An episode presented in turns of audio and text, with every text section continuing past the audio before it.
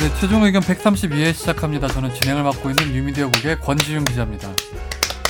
오늘도 김선재 아나운서 안녕하세요. 김선재입니다. 그거 계속 해달라고 했어요, 했어요 사람들이. 예. 아, 저도 댓글 봤어요. 이제 음. 그래서 다시 그 낮은 톤으로 하게요. 근데 왜 평소에 말투랑 꼭 인사할 때 말투는 달라요? 인사는 똑바로 해야죠. 아니 인사할 때 좀 약간 귀여운 척하잖아요. 그렇지 너무 않습니다. 인사할 때 원래 아니- 귀여운 거예요. 그게 아니고 귀여운 건 아니고 인사할 때 귀엽다고 합니다. 약간 수줍은 듯 해야지 좀 뭔가 음. 예의도 있어 보이고 호감으로 보이니까 하는 거예요. 알겠습니다. 이상민 변호사님. 반갑습니다. 아, 예, 반갑네요. 네 오늘도 오랜만에 완전체로 모였네요. 완전체가 세 명인 거죠 이제. 네. 누구 한 명 더 있었나? 3 플러스 1. 아 그 정 뭐였죠? 그러니까 꽃갈 석연이 아, 석연 정석연 변호사님. 꽃갈- 정석연 변호사님 오늘도 안 왔잖아요. 아, 근데 예, 이건 좀 말씀을 드려야 될 게 같은 게 어저께 갑자기 전화가 왔잖아요. 네. 음, 나한테 안 목소리- 왔는데. 아, 아이 그 아, 기프티콘도 안 보냈죠. 아, 그러니까 그 얘기 그 얘기부터 할게요. 그러니까 아, 그 웃긴 게 그날 카톡이 왔어요. 예. 정석연 변호사님께 네. 음. 근데 선물을 기프티콘 보내신 거예요. 음. 어. 좋은 거를 어. 그래서 나는 아, 이분이 방송을 들으셨구나 오프닝을 어. 했거든요. 근데 안 듣고 안 듣고 보낸 거예요. 그가 들었을 거예요. 들으면서 아무튼 그 말을 꼭 해드리고 싶었어요. 음, 그 정현석 변호사님은 오늘은 그냥 안 나온 거잖아요. 음, 그렇죠. 어제 목소리 들어봤는데 멀쩡하더라고요. 아, 그래요? 예, 일부러 막 목소리 막 안 좋은 척 하려는 게 아. 느껴지더라고요. 그롤링을 예. 하셨구나. 안녕하세요. 그러니까 전화했더니 여튼 목 상태가 안 좋았던 거죠. 음, 아니 그 목 상태는 좋은데 정신 상태가 안 좋았던 것 같아요. 네. 멘탈. 예, 어머님 혹시 듣고 계시나요, 정현석 변호사님 어머님? 3주 빠졌으면 그냥 하기 싫다는 거 아닐까요? 그럼 어머님이 좀 불러주셨으면 좋겠다. 어머님이라도 좀 와주시죠, 뭐 대타로. 이더 재밌을 수도 음. 있다. 아무튼 그래도 우리 완전체로 모였으니까요. 오늘 즐겁게 하죠. 예. 예. 정현석 변호사님은 다음 주에 는 오실까요? 근데 와야죠. 6월이에요 이제. 근데 형이 이제 나이가 생각해 보면 74년생 45세가 되셨는데 아니에요. 71년생 아 69년생으로 알고 있는데. 아 우리 꼬적- 엄마가 68인데. 꼬적이 잘못돼도 그 네, 정도로 69년생이에요. 그 지금 정 변호사님 사실은 지금 변성기라서 음. 오늘 참석을 못 하신 거거든요. 아 그러면은 막 네. 05년생이에요? 네. 음, 아직도 변사 변성 변성기가 좀 심하게 와가지고 오늘 저한테 어제 전화 와서 목소리가 좀 안 아, 좋다고 무릎 하시더라고요. 아프시다고 하는 건 예. 성장통이고 예. 세상에. 아무튼 예. 다음 주에는 이제 변성기 끝나서 2차 성진 끝나고 온다고 하니까 그때 뵙죠 그러면. 네. 아 드립치고 드립치려고 하는데 안 되겠다 이거 2차 성징이 웬 말이냐 나이가 50 가까워 네, 되는데 법률 팟캐스트에서 2차 성징을 듣게 될 줄은. 네.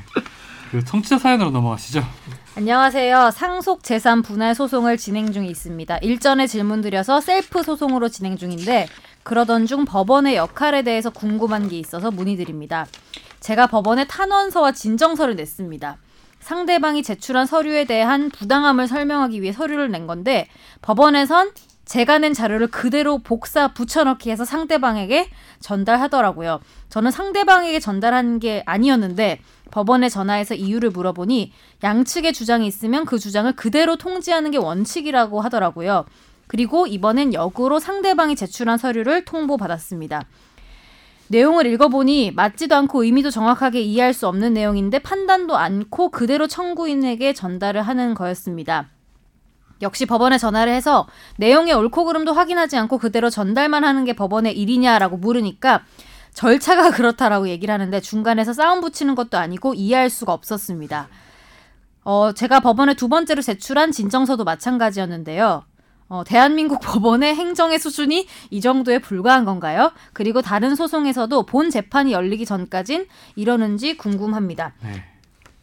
이거 저그 이변에서 보고 깜짝 놀라셨죠. 예 어, 사실 저도 깜짝 놀랐어요. 아 일반 시민들이 이렇게 생각하실 수도 어, 있구나 이 법원의 절차를 이렇게 모를, 모를 수도 있겠구나 생각이 음. 들더라고요. 예 사실 이거는 법원이 일을 아주 잘한 거잖아요. 원래 그렇죠. 원래 해야 너무 되는 잘하는 거예요. 예, 건가요? 아니 원래 이렇게 해야 돼요 그러니까 예. 원고와 피고가 있고 소송에 기본적으로 두 쌍방 당사자가 있고 그 재판이 본격적으로 진행되기 전까지 그리고 본격적으로 진행되는 과정에서도 서로 간의 주장을 서류로 전달을 해가지고 법원에다 제출을 하게 돼 있는데 그 제출된 서류는 자기만 보는 게 그리고 대- 재판부만 보는 게 아니라 상대방도 반드시 보도록 민사소송법하고 민사소송 규칙에서 규정을 하고 있어요. 그러니까 모든 법의 원칙이 그런 거죠. 예, 예. 예. 그러니까 이건 민사 소송도 그렇고 행정 소송도 그렇고 형사 소송도 그 그렇죠. 렇고 모두 마찬가지예요. 모든 소송에서 그러니까 저쪽이 무슨 얘기하는지 당신도 알아야 돼. 그리고 내가 무슨 얘기하는지 상대방도 알아야 돼. 그러니까 이게 제대로 된 싸움이 될 수 있거든요. 그렇죠. 음. 이게 사전에 이렇게 쉽게 생각하면 될 것 같아요. 뭐 법정에서 민사가 요즘에 구두변론도 많아지고 했다고 음. 하는데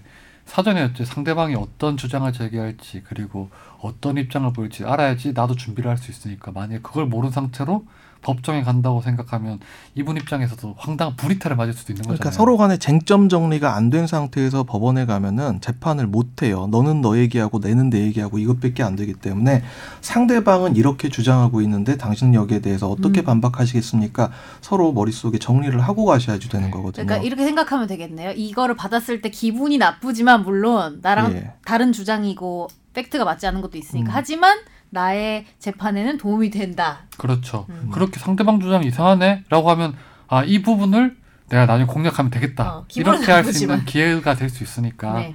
그리고 진정서를 왜 상대방한테 적냐 이럴 이렇게 또 생각하시는데 네네. 예, 탄원서와 진정서도 소위 말하는 준비 서면의 일종으로 보거든요. 그러니까 소장과 준비 서면 크게 제출되는 서류가 민사 소송에 제출되는 서류가 소장과 준비 서면 이렇게 구별이 되는데 소장 답변서 준비 서면 구별이 되는데 이 서류들은 전부 다 소송 당사자들이 공유를 하게 돼 있어요. 그렇죠. 예, 그렇기 때문에 탄원서나 진정서를 냈어도 거기에 소송 당사자의 주장 그리고 입증 관계가 포함돼 있을 것이 분명하기 때문에 그런 내용이 상대방한테 전달이 되는 거는 당연한 노릇인데 그 당연한 노릇이 이 지금 질문하신 분께는 당연한 게 아니기 때문에 기분이 나쁠 조금 수 예 있죠. 이해를 하셨 이해를 해주셨으면 좋겠어요. 네. 사실 예. 탄원서 예를 들어서 뭐 지금 이분이 피고가 되거나 아니면 다른 입장에서 누군가 상대방의 상대방 측에서 탄원서를 냈는데 탄서 탄원서 내용에 얼토당토 않은 내용이 들어갈 수도 있잖아요. 근데 예. 본인은 모른다고 한다면 음. 네. 그 역시 이제 재판에 도리어 도움이 안 될 수 있으니까 예. 근데 이거는 도리 참 저도 되게 놀라웠어요. 아 이렇게 생각하시는 분도 있구나. 저는 사실 반대로 생각했거든요. 법원이 항상 뭐를 인색해서 자료 제공해 그런 줄 알았는데 또 반대일 수도 음. 있겠네요. 그러니까 여기서 역으로 상대방이 제출한 서류를 법원으로부터 통보 받으셨을 때 거기에 내가 도저히 이해할 수 없고 말도 안 되는 내용들이 막 써 있잖아요. 그 내용을 하나 하나 반박을 하셔가지고 서류를 만들어서 제출을 음. 하시면 은큰 도움이 되실 겁니다. 네. 어, 이렇게 나홀로 소송을 처음 하다 보시니까 처음 하니까 힘드셨던 것 이런 일이 같아요. 생겼을 수도 네. 있을 것 예. 같아요. 잘 예. 되셨으면 좋겠다. 네, 좋은 경험이 되시길 바라겠습니다. 아, 또- 나쁜 나쁜 경험이죠. 소송을 하는 거. 안 하는 게 낫죠. 네. 우리 또 우리 애청자분이 보내주셨네요. 안녕하세요. 해외 토픽을 봤는데요. 까마귀에게 항상 먹이를 챙겨주는 할머니에게 까마귀가 은반지인지 금반지를 물어다가 집 앞에 놔줬다는 미담이 나왔거든요. 우와. 까마귀가 이거는 짱이다. 일부러 키운 거 아닐까요? 호박씨 물어온 제비 그거 아니에요? 야. 근데 할머니가 저 반지를 자신이 착용했고 주인이 나타나서 물건이 자기 거라고 증명해 버리면 어떻게 되는 건가요? 일단 이건 까마귀가 할머니 소유가 아니었으니 할머니 책임도 아닐 것 같은데 그리고 만약 저희 집개가 산책에서 뭔가를 물고 왔는데 비싼 지갑이나 금붙이라든가 감 나가는 걸 물고 왔을 경우 에이 누가 찾겠다는 심정에 제 소유라고 그걸 어떻게 나중에라도 들킨다면 어떻게 흘러가는 걸까요? 재밌네요. 이거는 뭐 이거는 아니 근데 저, 비, 나는 이런 계획을 가지고 싶어요. 저 비슷한 일이 있었는데 최근에 일? 예. 이거까진 아닌데 제 생일이었잖아요. 예. 근데 우리 행정 직원들이 이렇게 택배가 오면 주는데 너무 민망할 정도로 큰 택배가 온 거예요. 근데 사이즈가 얼마만 했어요? 사람 몸만한 거? 그래서 되게 컸어요. 그래서 애- 약간 미안했는데 뭔지 보니까 확실히 수신인도 나고 주소도 너무 정확해. 음. 근데 요새는 개인 정보 때문에 핸드폰 번호는 네, 이렇게 어, 뒷자리는 가려놓으니까. 가려주는데 그 번호는 내 번호가 아니야. 어. 근데 대상은 나야. 그리고 이게 인터넷 쇼핑몰 같은 업체를 통해서 온 거라서 누가 나한테 보냈는지 알 수가 없어. 아. 그리고 편지 한 통도 없고 했는데 뜯어보니까 기관총인가? 뜯어보니까 에어프라이어인 거예요. 어? 그 에어프라이어? 근데 되게 비싼. 음. 그러니까 한 15만 원 정도 되는? 근데 딱딱 보통은 정가 정가인데 이제 에어프라이어면 보통 그런 선물을 보내는 경우가 종종 있어요. 그러니까 그렇죠. 음. 뭐 방송 들으시는 분들이나. 근데 네. 보통은 뭐 편지를 한 통 쓰시거나 음. 아니면 뭐 SNS로 잘 쓰세요 뭐 이런 음. 게 오는데 에어프라이어가 왔는데 제가 그 의심이 많아서 그게 한 3일 전 왔는데 일주일 정도는 보관을 해 그러니까 나한테 온 선물을 갖긴 한데 맞나? 어, 확인하기 확신이 위해서. 없어서 일주일 정도 일단 놔둬보려고요. 아 그거 그래서 누가 보냈는데요? 혹시 아니 발견- 그러니까 업체를 발견했어요? 업체를 통해서 보내신 거라서 보낸 사람을 알 수가 없어서 혹시 그거 받으면 안 되는 거 아니에요? 그래서 네. 아. 우리 최종 의견을 들으시는 분이 보내셨다면 말씀 그거는 좀 아마 해주세요. 선재 씨가 받으면 안 되니까 내가 가질게요. 일단 까세요. 일단 까고 저 그 뭐 마트 뭐 롯데마트나 이마트 이런 데 가면은 저그 닭봉 같은 거 팔거든요. 예. 그거 아니면 여기 우리 스튜디오에 설치하세요 그냥. 어. 180도에 죽은 닭도 12분. 살려낸다는. 어, 180도에 12분 우리 돌리면 가끔씩 맛있어요. 먹을 수 있게 얼마나 아무튼 아, 좋아요. 혹시 이걸 들으시는 분이 보내셨다면 연락 좀 주세요. 감사해하게. 어머니- 어머니가 보낸 거 아니에요? 이야 못 먹고 저희 엄마 산다면서. 에어프라이어가 뭔지 몰라요. 저희 엄마는 제 생일에 미역국 사진을 사진을, 보내주시네. 보내시는 분이. 아무튼 요거는 어떻게 될까요? 다른 자기가 키우는 반려견이나 아니면 자기 반려견이 아닌데 음, 근데 좀 차이가 있을 것 같아요. 네. 갑자기 근데. 옛날에 고양이가 쥐무러 오는 그런 일들. 아 고양이들 선물 물어오잖아. 그러니까 고양이 쥐는 선물이 아니잖아요. 걔네 입장에서 선물이죠. 고양이한테 잘해주면 음. 그 지- 양이들한테 잘해주면 양이가 이제 친근감의 참새부러 표현으로 새무로 오고 쥐무로 오고 그런 거 있거든요. 음. 고마워서. 음. 어, 고마워. 근데 일단 금부치 만약 일단 까마귀 같은 경우에는 할머니가 키운 게 아니니까 응. 금부치를 물어왔다. 그 자기가 가졌다. 나중에 응. 상대방이 원래 온 소유주가 문제 제기를 한다. 그럼 어떻게 되는 거죠? 어떻게 될까요? 자, 어, 점유 이탈물 횡령이라고 까, 혹시 까마귀의 음, 경우. 까마귀가 까마귀가 이렇게 거기서 남의 집에서 물품을 확 물어가지고 왔어. 그래서 내가 그걸 어떻게 갖게 됐어. 이거 내가 점유라고 하는데 음. 자기의 소유물은 아직 아니지만 점유라고 하는데 타인 소유 타인 소유물이 어떤 어떤 어떠한 이제 결과를 거쳐가지고 나한테 샥 와가지고 와 있는데 내가 이거를 이유 없이 들고 있단 말이에요. 근데 이걸 만약 어떤 사람이 야 이거 내 거 맞아라고 하면서 딱 어, 무슨 내가 착용하고 있는 사진 같은 걸 들고 와가지고 야 이거 할아- 돌아가신 할아버지의 유품이니까 내놔라 이런데 안 줬어. 그러면은 이제 점유 이탈물 근데 횡령이라. 통상 우리가 제가 될수 점유이탈물 있죠. 횡령이라면 떨어진 지갑을 줍거나 음. 움직이지 않는 물체에 대한 거잖아요. 근데 움직였는데. 이건 까마귀가 물고 간 거죠. 까마귀가 알아서 갖고 온 거지. 음. 알아서 갖고 온 거기 때문에 똑같아요. 근데 만약에 그 기간이 되게 길어지면요. 그게 똑같아요. 근데 만약 까마귀를 내가 이렇게 훈련을 시켰어. 전석으로. 물어와. 야 가가지고 저런 거 싹 뺏어와. 핸드백을 너는 물어오는 게 짱이야. 갖고- 절도 아니에요, 절도. 갖고 왔다. 그러면 그거 절도. 아. 그 예전에 매 사냥꾼들처럼 하는 거죠. 나 해보고 싶다.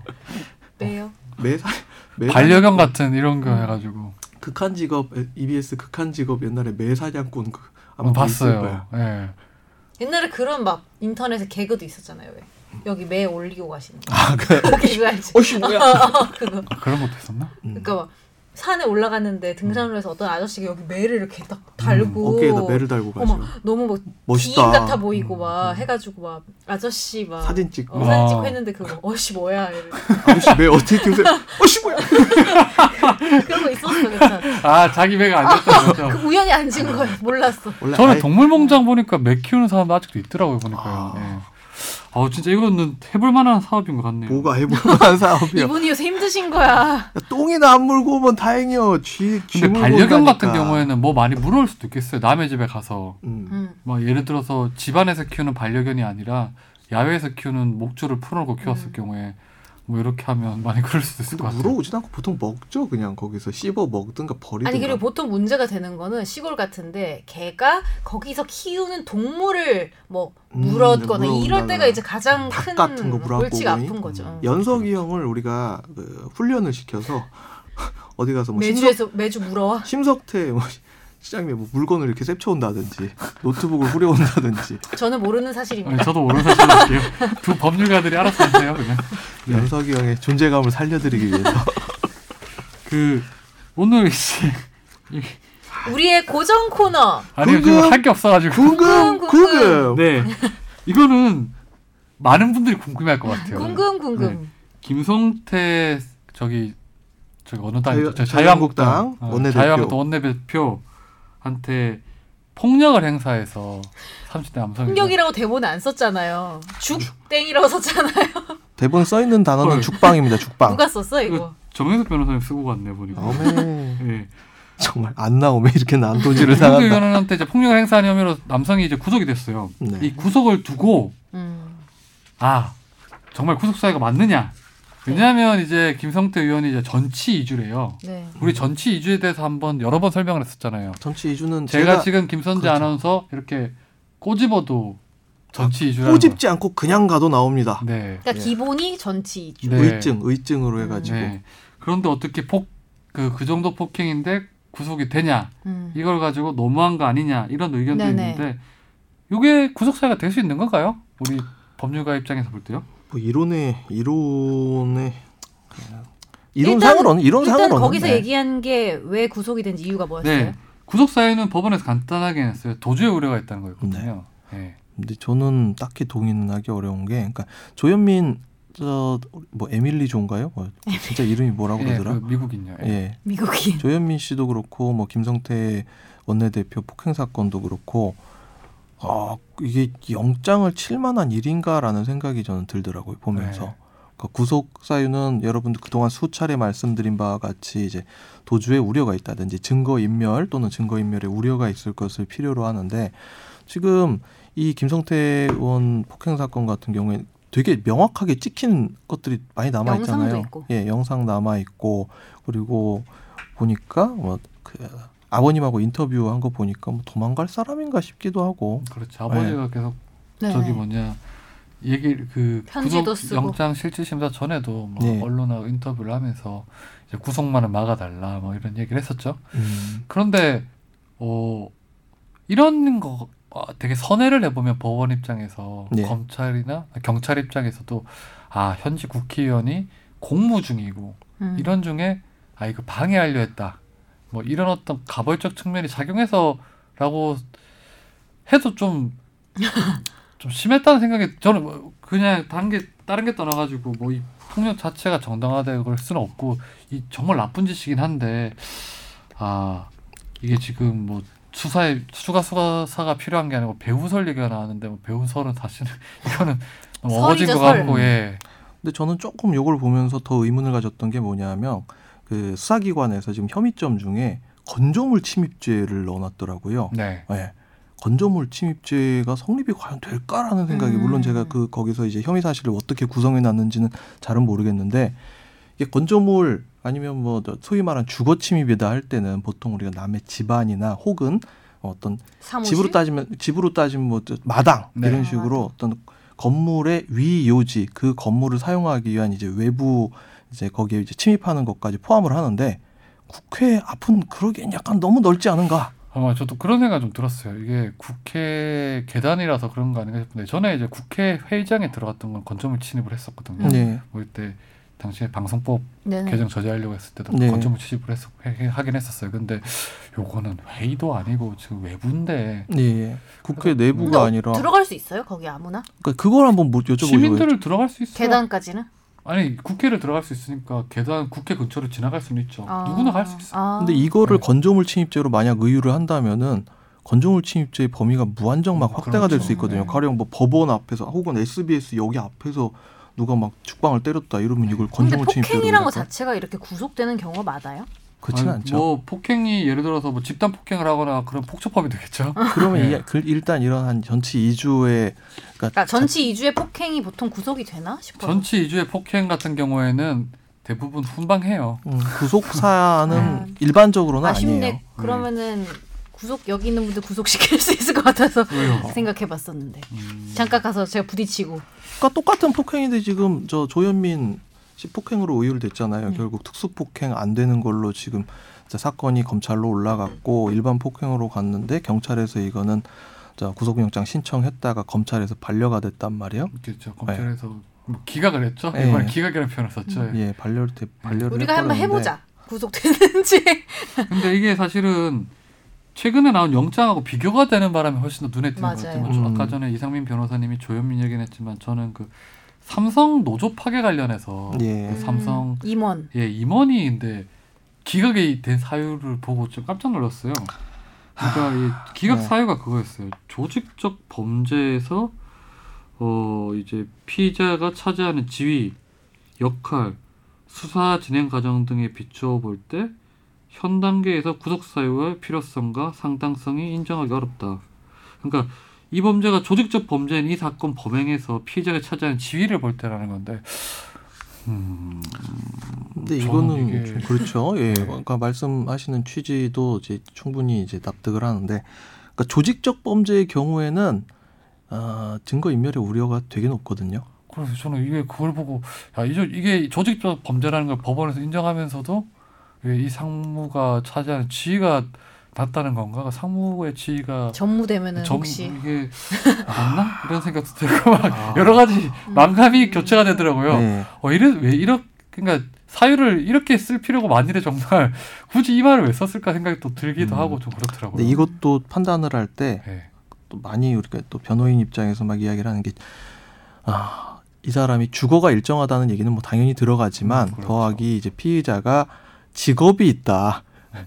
직업이 있고 특히 이 음. 사람이 생계를 이 가족의 생계를 직접 유지하고 있고 사- 가족들의 생계가 이 사람한테 기대어 있기 때문에 음. 이 사람이 지금 딴 데를 도망가거나 어떻게 할 상황이 아니다라는 걸 강력 어필을 하거든요. 근데 그런 측면에서는 지금 김성태 의원 음. 때린 사람은 무직이고 네. 음. 네. 또 여기 소속이 없다 이거죠. 예, 소속이 없으시고 무소속은 원래 슬픈 거예요. 그럼 네. 나 구속 안 되려면 회사 못 음, 그만두겠다. 회사를 다녀요. 근데 김선재 아나운서는 얼굴이 많이 알려져 있기 때문에 그런 아, 염려는 없어요. 회사 나가도 구속 안 되나요? 얼굴 알려져 있어서 음. 공인이라는 책임감을 더 부과시켜서 구속시키겠죠. 아, 아 예. 그렇구나. 때리면 안 되겠다 누구. 그렇지 최근에 영장 이제 영장도 사실 뭐 법원에서 되게 단시간 안에 결정한다는 게 힘든 일인 것 같긴 해요. 그 영장 전담 판사가 되게 고된 직업인 것 같기도 하고 네. 다만 이제 이걸 두고 요즘에 좀 기준이 오락가락하다는 느낌도 강하고 해서 한 번쯤 네. 법원에서도 요거 가지고 이제는 더 이상 이제 차일피일 미루지는 어- 미루기는 어려울 것 같아요. 영장에 대해서 한번 손질이 필요할 것 같아요. 한번 사례들을 쭉 모아서 다 같이 모여서 얘기해 보면 좋겠다. 음, 그 그냥 뭐 얘기가- 항고 제도를 예. 도입하자고 검찰의 주장을 계속 그냥 마냥 거부하기도 어려울 것 같기도 하고 음. 이제는 예, 거, 거부를 하죠. 뭐. 예. 어렵지만 하죠. 어렵지만 해야 예. 해. 어렵지만 하죠. 지금 인권 보루, 인권 수호의 최후의 보루 사법부를 믿지 못하는 거예요 지금? 지금 뭐 권지윤 누가 기자님? 아무도 그런 얘기 안 했는데 왜 갑자기 그러세요? 업주인께서 왜 그러시는지. 네. 음. 아무튼 뭐 오늘 궁금 궁금은 여기서 마무리하고요. 네. 그 오늘 집중 탐구 주제는 판문점 선언을 좀 제가 주제를 삼아봤어요. 네. 어 이제 판문점 선언이 이제 비준을 두고 이제 국회가 사실 공회전도 했었고 지금 김성태 의원이 이렇게 뭐 볼을 맞은 이유도 죽. 예 볼을 맞은 이유도 이제 왜 비준을 안 해주냐는 그 30대 남성의 이유가 있었죠. 네. 예. 네. 그래서 이게 비준의 대상인지 그리고 왜 비준을 두고 이렇게 법적 쟁점이 다양한지에 대해서 먼저 얘기를 해보려고 합니다. 음, 네. 근데 이거를 얘기하기에 앞서서 이제 우리나라 그 뭐냐 그 도보다리, 네. 회담. 네, 도보다리 회담이 인상적이었는지 우리 시진핑 주석하고 또 김정은, 위원장이 음, 똑같이 음. 해변 회, 해, 해변 회담이죠. 예. 근데 그거는 약간 모양새가 좀 안 나는 게 유사품인 것 같더라고요. 네. 아, 이게 유사품. 서로 간에 네. 말이 안 통하니까 네. 뒤에 이제 이 사람들이 이제 있잖아요. 네. 맞아. 그게 사실 의미가 있었던 게 토, 어떤 경호나 통역 없이 하는 네. 건데. 근데 도보 회담은 뭐 제가 직접 도보다리 회담 제가 직접 들으지 못했지만 음. 두 사람 얼굴을 봤을 때 이게 무슨 연극을 하거나 그런 게 아니라 정말 회담의 대, 회담의 모든 내용이 선언문의 모든 내용 거기서 결정했다는 느낌이 음. 들더라고요. 이게 음. 정말 격렬하게 얘기하기도 하고 되게 음. 잘 듣기도 하고 약간 네. 인간적인 부분들. 뭐 인간적인 걸 차치하고 정말 많은 말이 오가, 오갔던 음. 것 네. 같아요. 근데 인간적인 중요한 얘기도 필요한 게 우리가 네. 처음 만났을 때 일일기부터 안 하잖아요. 아유 이제 식사나 하셨어요? 얘기. 뭐 뭐 당구 몇, 몇 치세요? 아니, 그래서 그러면. 뭐 왜- 며칠이세요? 입 모양 분석 그거 하기 전에 음. 막 인터넷에 그런 거 약간 올라오잖아요. 네. 근데 막 혹시 막 형 나 힘들어 이런 얘기 한거 아니냐고 네. 그런 것도 있었어. 아무튼 도보다리 회담이 되게 아유. 빛났던 거는 네. 그 내용 자체가 너무 음, 정말 진정성이 있었다는 느낌이 들었는데 네. 어제 뭐 해변 회담은 뭐 잘은 모르겠더라고요. 근데 다만 이제 뭐 그게 어떤 지금 목적을 가진 회담이니까 음, 네. 음. 음. 근데 사진 찍히고 뭐 이러기에는 뭔가 이렇게 모양새는 굉장히 좋더라고요. 그- 네. 그리고 다른 자체가 좀 상징적인 음, 의미가 네. 있잖아요. 뭐 김일성부터 이제 계속 거기서 회담을 가졌던 데고 김일성 예전에 쉬었던 곳이기도 하잖아요. 거기가. 김일성이 쉬었어요 거기서 예. 어떻게 알아요? 친하십니까 김일성과? 김일성이 쉬었다는 거정 같이 책에도 뭐- 나와 있던데. 오리 네이버에 책, 검색해 오리 보세요. 무슨 책? 뭐 무슨 바렌의 역사 이런 데 보면 나오잖아요. 달인의 역사라는 책이 있어? 그딴 책 본 적 있습니까? 저는 우리는 없어요. 모르죠. 네. 저는 서어 서문학과 나와서 그렇지. 스페인어학과. 네. 중문학과 나와서 중문학과. 이, 법, 이 법학과의 네. 훌륭한 법학과. 아무튼 그쪽에서 뭐 아무래도 좀 역사적 그런 의미가 있으니까 거기서 한 것 같아. 갑자기 근데 그 얘기를 왜 한 거예요? 네? 이상민 변호사님 하고 싶었어요. 네, 그냥 아니 그 이 이야기를. 모양새가 예. 뺏겼는데 예. 분명히 뺏겼는데 뒤에 통역이 있으면은 뭔가 이렇게 사담을 하기가 되게 어렵잖아요. 음, 그러면은 그 도보다리 회담에서 엮고자 하는 뭔가 이렇게 그 느낌? 감정적인 교감 이런 게 네. 이제 힘드니까. 네. 근데 뭐 워낙 이제 미국에서 회담하다 보면 이제 뭐 주변에 공원 거닐면서 청와대 근처나 어디 무슨 별장 이런 데 거닐면서 사진 많이 찍히잖아요. 음. 뭐 일본 총리랑 뭐 트럼프랑 뭐 그런 것도 일본 있고. 뭐 총리랑 트럼프랑 이랬는데 그런 거 김정은 위원장이 중국어를 원어민처럼 하는 아, 거 아니야? 있어요. 영어는 잘할 텐데 스위스에서 유학을 그렇겠죠. 했으니까. 네. 아무튼 뭐 그거 넘어가고요. 무효, 예. 외요. 예. 일단 판문점 선언이 이제 비준 대상이냐 아니냐인데 왜 비준 대상이냐 아니냐를 두고 논란이 되느냐 북한의 어떤 성격 때문인 것 같아요. 어, 특수한 성격. 네. 북한은 그래서 일단 나라인가요 아닌가요에 대해서 우리 모르는 분들이 법률에 많더라고요. 예. 예. 그러니까 헌법책 혹시 보신 분들 계시면은 거기에 이렇게 나옵니다. 북한의 이중적 지위 이렇게 나옵니다. 헌법에요. 예. 헌법책에 우리 딱 헌법에. 그냥 헌법 제일 앞부분에 대한민국의 영토 조항이 있거든요. 영토가 어떻게 돼 있죠? 예, 영토 조항 어떻게 돼 있을까요? 읽어 주세요. 없는데 뒤에 헌법 써놨어요. 제3조에 너무 대한민국의 영, 많아서 나 못 네. 찾겠어요. 대한민국의 영토는 한반도와 그 구속 도서로 한다. 이렇게 네. 돼 있거든요. 근데 여기에 한반도에 북한이 포함될까요? 안 될까요? 이건 당연히 포- 포함했는데 이 의미가 사실은 좀 설명이 필요하죠. 대한민국의 영토를 헌법 3조에서 왜 한반도와 그 부속 도서로 했- 한지에 대해서 그 이상면 요거는 헌법에서 일부러 그렇게 한 거잖아요. 예, 일부러 네. 그렇게 했고 북한은 지금 우리의 영토를 먹고 있는 이제 참칭 세력이라는 그렇죠. 거죠. 반국가 단체라고 표현합니다. 네. 반국가 단체 겸 참칭 우리만이 세력. 유일하다 이렇게 얘기하는 거. 아, 맞아요. 한반도는 이제 우- 우리나라 땅 한반도 땅이고 한반도가 우리나라 영토고 북한은 이제 그 중에서 그걸 무력으로 그렇죠. 참칭한 반국가 반국가 단체라는 게 인정하지 네. 예. 않는다. 실효적 이제 지배를 하지 못하고 있는 이제 전쟁 때문에 종전이 되지 아니한 상황에서 실효적 지배를 하지 못하고 있는 상황이죠. 반국가 단체가 거기를 지금 실효적 지배를 하고 있고요. 네. 그러니까 이거에 따르면 나라가 아닌 나라랑 우리가 음, 뭔가를 나라가 한 거네. 유엔에 가입했지만 나라가 아니다. 이런 얘기가 되게 그래서 나옵니다. 그걸 가지고 좀 판례들 있잖아요. 국가보안법 가지고나 아니 남북 교류법 가지고 이제 막 기소가 된 경우에 아니 북한이 유엔도 가입된 나라이고 예. 우리가 뭐 여러 가지 이제 조약도 맺었는데 왜 이게 안 되냐, 뭐 국가보안법 왜 처벌하냐 이렇게 하는데 그거에 대해 대법원 판례가 어떻게 돼요? 그렇죠. 대법원 판례가 그러니까 항상 이 국가보안법 문제가 됐을 때 특히 북한에 가가지고 이제 자- 잠입죄거든요. 그게 잠입 탈출죄 뭐 이렇게 되는데 북한에 갔다 온 사람한테 어, 변, 변론 과정에서 야 북한에 갔다 온 게 대한민국 영토 갔다 온 건데 그게 무슨 죄가 된다는 거냐. 그리고 북한 자체가 가지는 의미가 7사 남북공동성명 1회로 평화의 동반자로서의 역할을 지정을 해놓은 게 맞는데 거기를 갔다 온 게 무슨 죄가 되느냐. 국가보안법 자체가 말이 안 되는 음. 법이다. 이런 식으로 변론을 많이 한단 말이에요. 근데 네. 거기에 대해서 대법원은 이렇게 이야기를 하죠. 조국의 평화적 통일을 위한 대화의 협력의 동반자 있냐? 그건 맞다. 그렇지만 남북한 관계가 그동안 변화해 왔지만 적화 통일 노선을 고수하면서 우리의 자유민주주의 체제를 전복하고자 획책하는 반국가 단체로서의 성격도 가지고 있다. 그래서 음. 이중적 성격이라고 얘기를 하는 것입니다. 근데 이중적 성격이어도 어느 한 순간은 골라야지 뭔가 판결을 근데 내릴 수 지금 있는 시간이 거 아니에요? 좀 근데 지금은 이중성격이라 하는데 명확하게 반국가 단체라는 게 음, 우리나라의 일단은 입장이에요. 네. 뭐 헌법도 그렇고 대법원 판례도 그렇고 음. 사실 아까 뭐 유엔도 얘기했었는데 유엔 가입된 거에 대해서도 대법원 이렇게 판단을 했었죠. 어 유엔에 가입됐다는 사실만으로 이제 다른 가맹국에 대해서 당연히 상호간에 국가 승인이 있었다고 볼 수 없다는 것이 이 말은 이제 그런 거예요. 유엔에 가입했다는 이유만으로 음. 그게 이제 나라로 보긴 어렵다 우리나라에서 아, 해외에서는 이걸 나라를 볼지라도 충분치 우리나라에서는 그거 나라를 안 볼 수도 있다. 음. 이런 게 대법원 판, 판단이고요. 어, 결국은 이제 국내법에 따라서 음. 북한의 성격을 판단해야 되는데 우리의 헌법과 법률의 기준으로 볼 때는 북한은 정치, 경제, 법률, 군사, 문화 등 모든 영역에서 우리와 대등한 별개의 독립된 독립된 국가로 국가로 볼 볼 수 수 없다. 없다는 게 음. 우리나라 대법원의 판단이기도 하고 근데 우리나라 입장이죠. 그거는 그렇다 쳐도 꼭 나라랑 나라끼리만 한 것만 비준이 되나? 그렇죠. 음, 맞아요. 예. 그래서 그래요. 그래서 어, 나 똑똑하다. 예. 어, 똑똑했어요. 지금 똑똑한 질문이었어요. 음, 네. 오랜만에 질문 보셨네. 네. 네, 나라끼리 이제 해야 되기 때문에 나라가 아닌 반국가 단체와 이제 체결을 한 거예요. 법률상으로는. 아. 아, 근데 그게 왜 그래도 비준이 안 되냐 이 말이죠? 그렇죠. 네. 그 비준을 두고 지금 막 얘기가 많은데 조금 전에 이제 헌법 얘기를 했었는데 그럼 헌법 애당초 선- 그 이- 이상민 변호사 공부할 때 헌법은 이제 당시에 이제 우리 87년 헌법 만들 때 이전부터 이게 있었던 거예요? 삼조삼조 조항이? 있었죠. 어, 계속. 쭉 있었던 거죠. 쭉 있었죠. 네. 그러면 애당초 우리가 광복 이후에도 아 북한은 우리 땅이라고 생각하고 이제 헌법을 만들었던 거네요. 뭐 그런 생각을 하셨는지는 잘 모르겠고 네. 그거는 헌법 만드신 유진호 박사한테 물어볼까요? 어. 예.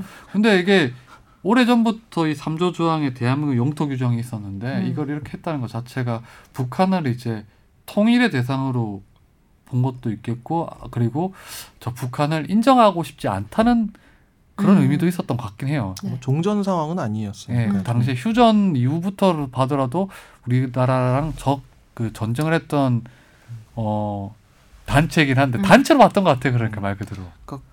50년대에 이제 그, 나- 그6.25 전쟁이 끝났을 때 과연 그때 계시던 사람들이 이 자, 소위 말하는 휴전 상태가 이렇게 반세기 이상 지속될이라고 생각했을지 조금 도보다리가 나올 줄을 의미네요. 누가 알았겠어. 어, 예. 그때는. 음.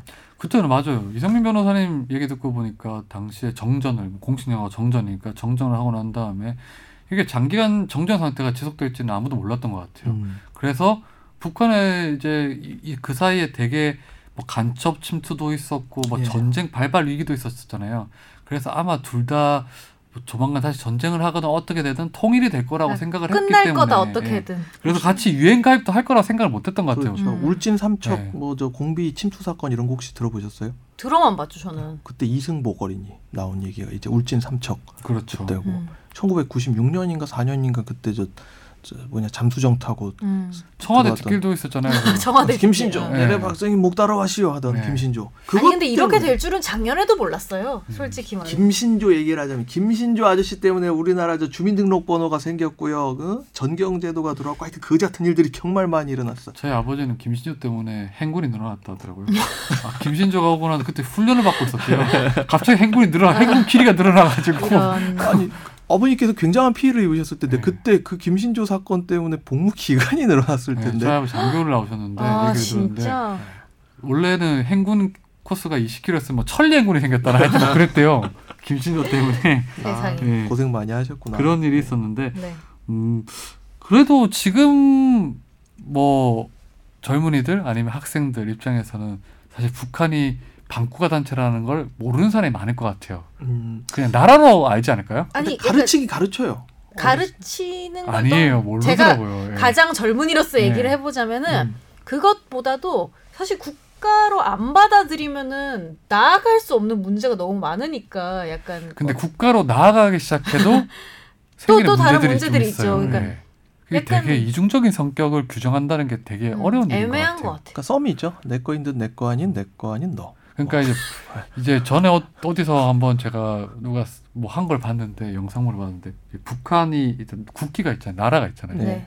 네. 국기도 있고, 국기고 있고, 국가도 있고. 예, 국가도 있고 하니까 어, 당연히 나라 아니냐는 게 이제 그 어떤 맞아요. 그냥 초등학생들의 그러니까 생각이긴 다른 하고. 나라, 음.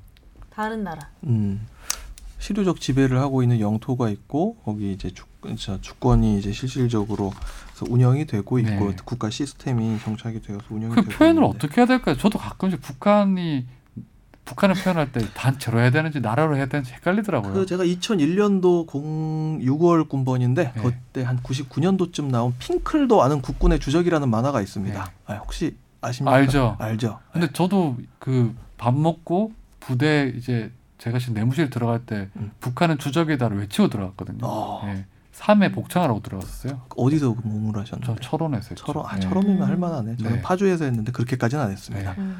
그래서 그걸 항상 충성. 외치고 들어갔었는데 왜 뭐 주적 개념이라는 게 북한이라는 게 워낙 그냥 그때는 뭐 그래 주적이니까 바로 맞닿아 있으니까 주적이겠구나 했는데 뭐 이걸 이런 어떤 여러 가지 어떤 일들 때문에 이 비준을 두고도 말이 나오는 것 같아요. 왜냐하면 예. 북한이 나라라면 우리나라가 북한을 나라로 나라로 인정했다면 인정하면 뭐 별 법적인 쟁점이나 뭐 이견 없이 당연히 비준이 될 비준을 아, 비준 대상이 될 거라고 세- 볼 텐데 그게 아니라서 그런 건데 그래서 이제 남북 관계 협력의 남북 관계 발전에 관한 법률이라는 걸 이제 DJ 정권 이제 노무현 정권 지나면서 이제 만들었던 것이고 네. 거기서 남과 북의 관계를 이렇게 정의를 해놨습니다.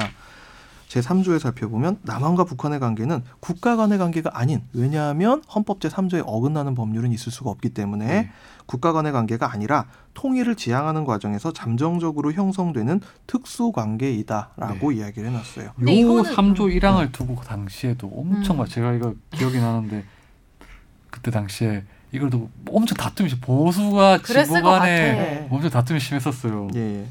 그래서 이제 남북 합의서 과연, 과연 이제 남과 북이 어떤 이야기를 해가지고 합의서 형태로 체결이 됐을 때 여기에 대해서 어떻게 체결을 하고 비준을 할 것인가에 대해서 21조에서 규정하고 있는데 대통령은 남북 합의서를 체결하고 비준을 하며 그리고 이제 삼항을 살펴보면 국회는 국가나 국민에게 중대한 재정적 부담을 지우는 남북 합의서 또는 입법 사항에 관한 남북 합의서의 체결 비준에 관한 동의권을 가진다 이렇게 규정하고 있습니다. 그러니까 네. 비준은 엄밀히 따지자면 대통령이 하는 것이고 여기에 대해서 국회가 동의를 할 수 있는 음. 중요 사항에 대한 동의를 할 수 있는 그런 권한을 규정하고 진짜 있죠. 썸이네. 음, 썸이에요. 나 근데 아, 혼자 국회에서 썸인지. 비준은 따로 조항이 없네요. 그러니까 동의 여부만 동의권 이게 국회 비준이란 거죠. 그러니까 그렇죠.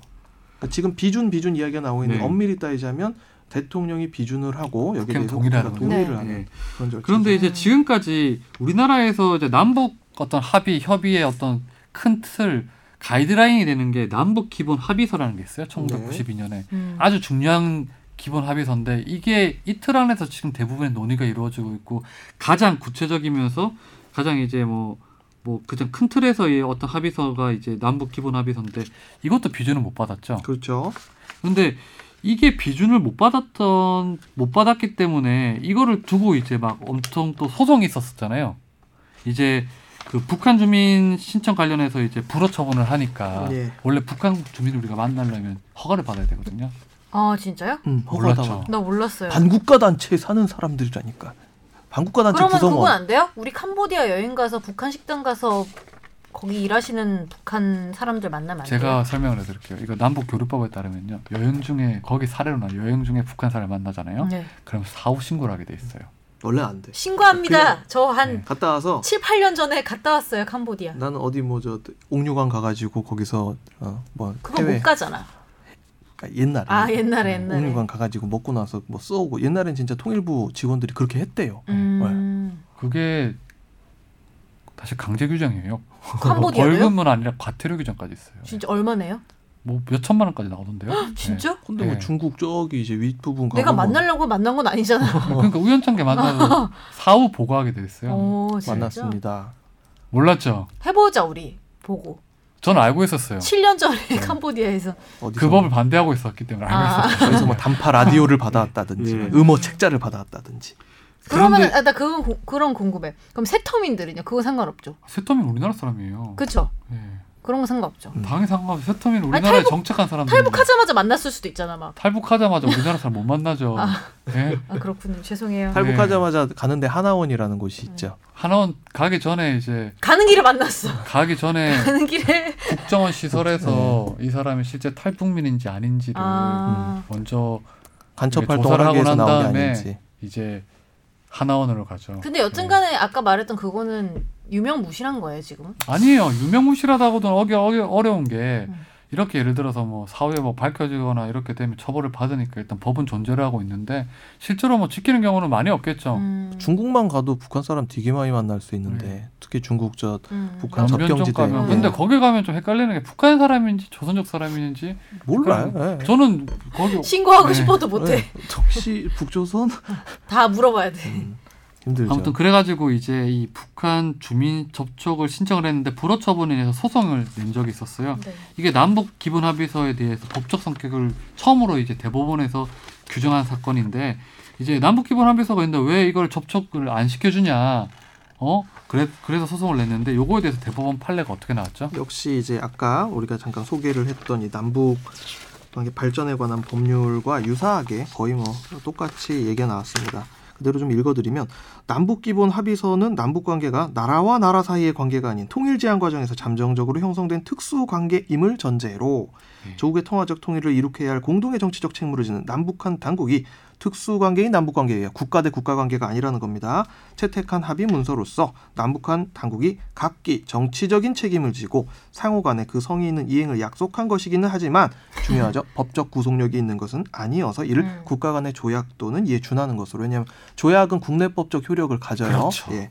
그래서 따라서 국내법과 동일한 효력이 인정되는 것은 아니다. 조약이라는 게 국내법과 동일한 효력을 네, 네. 근데 우리 법률과 동일한 효력을 가지기 때문에 조약, 지금 예. 이번 정부에서도 이 판문점 선언을 국회 비준을 받으려는 이유는 간단하죠. 이, 이거를 노리는 거죠. 음. 왜냐하면 정권이 바뀐 이후에 계속 통일 정책이 바뀌고 이제 북한 정책이 바뀌니까 오락가락 하니까 이걸 이제 국회에서 동의를 그 받으면 가이드라인으로 만들어 놓고 이 네. 라인을 지켜가십시오라고 하는 것이 예, 국회에서 비준 동의를 받으면 이게 법적인 성격을 지니게 되는 거잖아요. 예. 그렇죠. 그래서 이제 정부에서도 그렇게 하려고 하는데 근데 네? 정리를 이대로라면은 좀 힘든 거 아니에요 지금 그러니까 정리를 한번 네. 하죠. 일단 북한과의 관계는 국가 대 국가 관계가 아니기 때문에 비준의 대상이 안 된다. 음. 그래서 남북 관계 발전에 관한 법률에 의해서 예외적으로 특수 관계로 비준이 가능한 관계로 규정을 하고 있고 여기에 대해서 국회 비준을 받기 위한 판문점 선언의 국회 비준을 받기 위한 동의를 받기 위한 지금 절차가 진행되고 있다. 이렇게 정리를 하면 그렇죠. 되지 근데 않을까 힘든 거 싶습니다. 아니에요 힘들죠. 예. 이게 전례가 없고 이제 지금 이제 법률가들 사이에서도 사실은 이게 뭐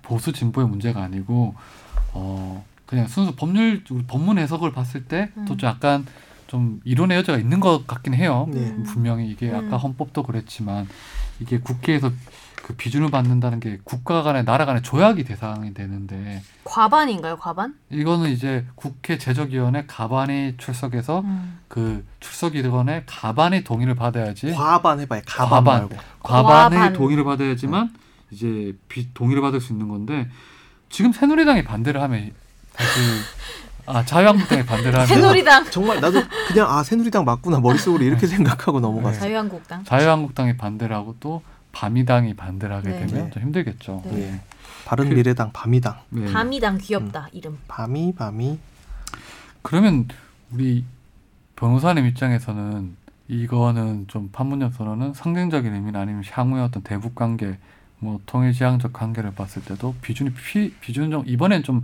새롭게 뭐 비준을 해주는 게 어떨까 이런 생각은 안 해보셨어요? 뭐 안 되겠죠? 네. 안 될 겁니다. 네. 믿음이 없네 아 그래요? 비준이 될까요? 과연? 아 근데 이건 비준을 뭐 언제까지 해야 되고 이런 건 없어요? 음. 그런 거는? 그런 건 딱히 아닌데 그런 건 딱히 아닌데 기간에 대한 그런 예. 건 없고. 상징적인 의미를 어, 상징적인 의미조차 어, 부여하기 싫어하는 사람들이 예, 분명 근데 이게 계시기 사실 때문에. 대법원 판례라는 게 지금 조금 전에 설명드렸던 남북 기본 합의서의 어떤 법적 성격에 대한 대법원 판례나 아니 북한의 어떤 그 반국가 단체성에 대한 대법원 판례가 되게 확고한 판례예요. 그런데 지금 예를 들어서 국회에서 뭐 만에 하나 이거를 나판문연 선언을 그냥 뭐 양당이 합의를 해서 이번에 비준해주자 이러면 이 판례도 좀 바뀔 수 있는 거 아니에요? 글쎄요 아 그래요? 헌법 때문에 쉽지 헌법 않나. 때문에 근데 헌법 헌법의 어떤 문헌적 해석만 한다면 이 판문점 선언은 비준 대상이 아니잖아요. 그렇게 근데 치면 지금 어 그러니까 아까 나왔던 뭐 남북 관계 발전에 관한 법률 그리고 뭐 국가보안법 위반에 관한 판례 이런 것들이 다 2000년도 이후에 이미 그러니까 DJ 김정일 그리고 노무현 김정일 대통령 저, 저- 정권 간에 남북 정상회담 열린 이후에도 이 자, 관계는 그대로 유지가 돼 왔거든요. 네. 예. 그래서 그 판결들이 갑자기 전향적으로 바뀔까? 그리고 대법관들은 헌법재판관들은 대한민국의 법률가들 중에 가장 보수적인 분들 중에 음. 이제 네. 속해 그렇죠. 계시거든요. 그래서 그런 점들을 고려를 할 때 근데 이게 저는 바뀔까 안 궁금한 바뀐다고 게 봅니다. 이 뭐 선언의 뭐 옳고 그름이나 이거를 비준해야 된다 안 해야 된다를 떠나서 이런 식으로 해서 안 되면 앞으로 뭘 해도 다 비준이 안 되는 거 아니에요? 그러니까 이게 비준이 예, 장단점이 있는 것 같아요. 비, 예를 들어 판문점 선언을 국회에서 동의를 받게 되면 어, 법적 성격이 있지만 예를 들어 북한이 그러면 갑자기 다른 행태를 보였을 경우에는 어떻게 되냐. 그래서 도리어 음. 국회 비준을 받지 말자는 음. 쪽도 있어요. 전략적으로. 이게 괜히 또 비준을 받으려 했다가 여지를 그러면- 두자는 거지. 국회에서 반대해서 비준이 안 되면 그러면 그 선언 자체는 효력이 없어지는 거냐 또 이런 문제가 정해버리니까. 예. 저 네. 그렇죠. 효력이 없어지는 게 아니기 때문에 음. 예. 그리고 뭐 판문점 선언 자체는 굉장히 추상적이잖아요. 예. 그런데 여기 아까 이제 남북관계 발전법 보면 어 3조 21조 3항에 보면 이제 국, 국가나 국민에게 중대한 재정적 부담을 지우는 남북 합의서 또는 입법 사항에 관해서는 어, 비준에 대한 동의권을 가진다. 고 국회가 이렇게 돼 있는데 음, 재정적 부담. 예, 판문점 선언 자체가 지금 이제 그러면 남북 간의 어떤 협약이나 선언에 대해서 비준은 될 수 있다는 걸 여기 써놓은 거 아니에요? 이 조항 이, 이 조항대로라면 국회에서 동의를 받아야 된다는 거는 음, 약간 근데 재정적 부담을 주는 남북 합의인지 여기에 대해서는 조금 저는 잘 모르겠어요. 아, 그 물론 판문점 선언은 그렇겠지만 네. 예를 들어 북한하고 남한이 뭐 어떤 돈을 모아서 아. 개성공단에 네. 대해서 어디를 뭘 한다,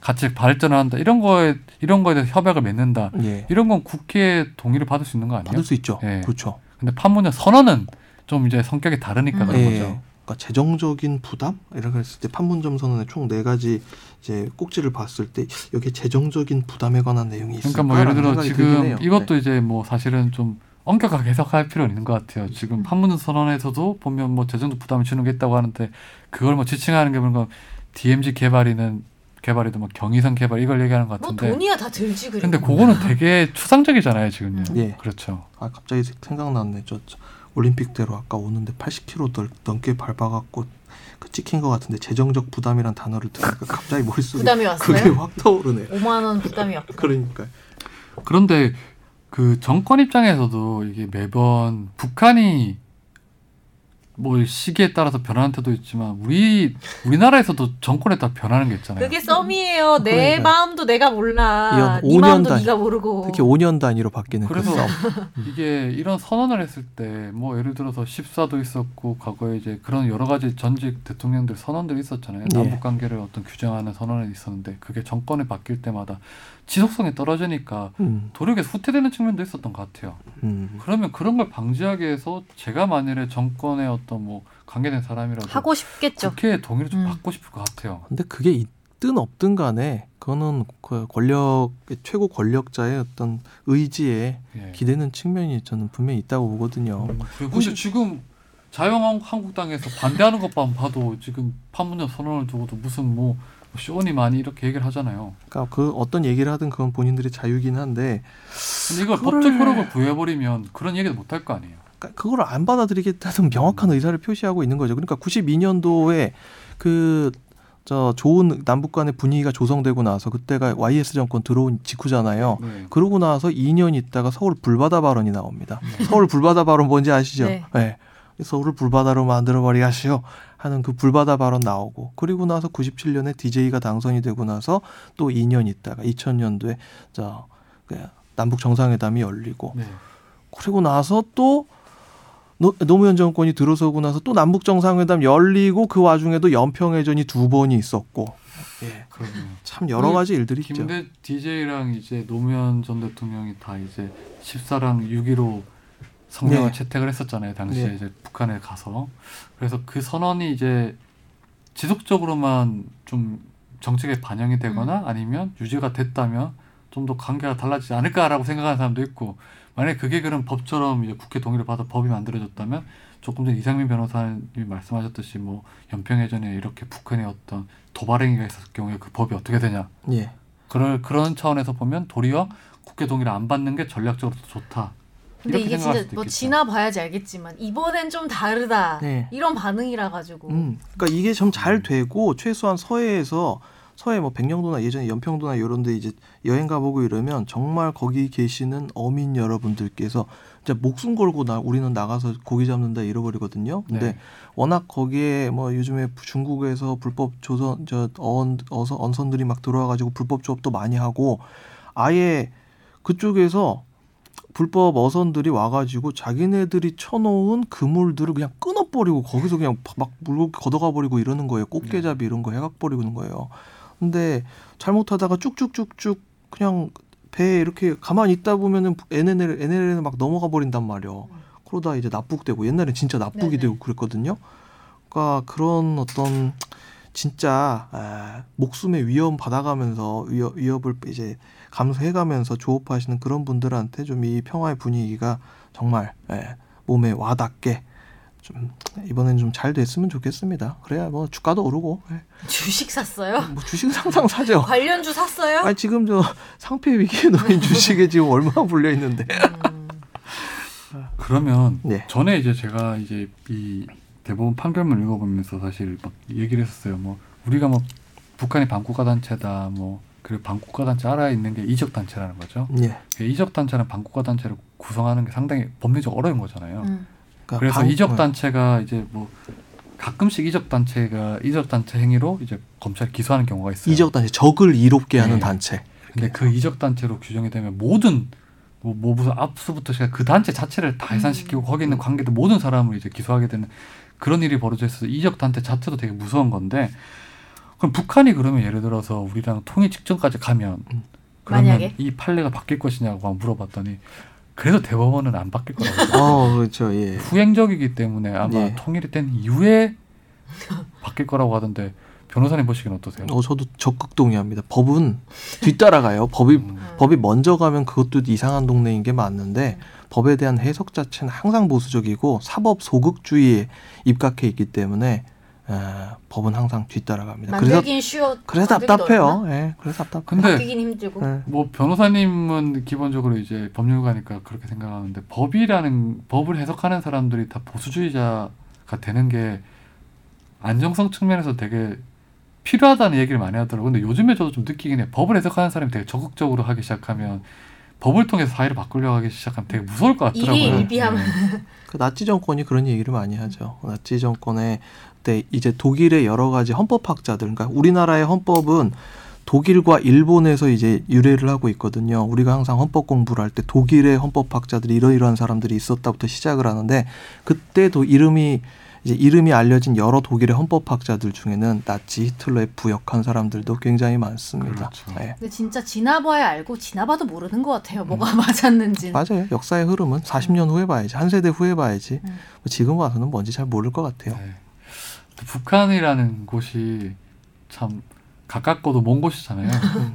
이게 바로 코앞에 있는데도 가지도 못하고 사실은 제가 지금 내 고향 가는 것보다 평양 가는 게 가까우니까 네. 평양이 좋다 그래서 나는 북한이 평양 한번 좋다. 가보고 싶어요 저는요. 진짜 꿈이 여기 지금 연락사무소를 만들겠다고 했잖아요. 예. 근데 저는 언론사도 거기에 이제 지국이 내는 거 한번 차리면 제가 가보고 저랑 싶어요. 옥류관 분점 내기로 했잖아요. 옥룡아 막 떡볶이 집 딱. 거기 가서. 네. 아 근데 우리나라에 은근히 평양 가보신 분들은 꽤 되던데 기자분들 중에 특히 기자 음. 중에 몇 명 없어요. 그래? 네, 평양 가본 사람은 잘 없어요. 변호사들 중에도 꽤 있어요. 변호사들은 어떻게 갔죠? 변호사- 법률 법률 무슨 뭐 개성공단도 많이 가시고 아. 예, 왔다 갔다 하신 분들은 꽤 되더라고요. 금강산 관광을 재개하게 되면 한번 가보고 싶기도 하고 음. 제가 그렇게 대학생 때 한번 북한에 가보고 싶거든요. 음. 그걸 못 갔어요. 음. 한 번 원래- 가봤구나. 중국을 통해서 백두산 넘어서 한번 가봤어요. 음. 월북을 하세요. 예. 백두산 의- 가면 중국 의거 통해 월북. 백두산 가면 경계비가 있어요. 음. 음. 거기까지 가본 거예요. 네. 거기서 이제 발을 내밀면 이제 북한이죠. 발만 내밀어 왔구나. 발만 이렇게 내밀고 듣지는 않고 으 하면서 음, 그렇죠. 음. 아무튼 오늘 이제 북한의 성격에 대해서 한번 저희가 법적인 성격에 대해 얘기를 해봤는데 음, 아 모르셨던 분들이 많을 것 같아요. 저도 뭐 많았는데요. 네. 썸입니다. 북한과는 썸. 그리고 북한이 아직 나라가 아니고 바국가 단체라는 거. 예. 근데 또 막 약간 썸 탈 때가 좋지 않아요? 그렇죠. 아닌가?